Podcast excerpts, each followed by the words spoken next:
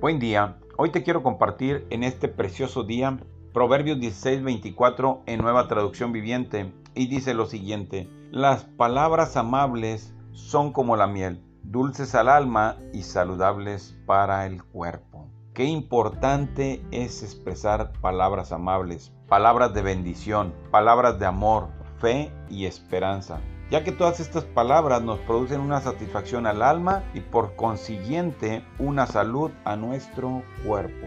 Debemos darnos siempre un espacio para sembrar esas palabras de bendición en nuestra familia carnal, en la familia espiritual y en aquel que lo pudiera necesitar. Encontramos desde un principio en el libro de Génesis que Dios creó todo con el poder de la palabra y ese poder Dios nos lo ha dado para sembrar bendición y no maldición. Decir un te amo Eres una persona amada por Dios. Eres importante para Dios y para mí. Eres un campeón. Sigue adelante. Son algunas de las muchas frases que como personas sabias podemos sembrar en esta sociedad para una verdadera sanidad. Termino diciéndote tres verdades de lo que eres. Eres una persona única, especial y muy, pero muy amada por Dios. Que tengas un maravilloso día en el glorioso nombre de nuestro Señor y Salvador Jesucristo.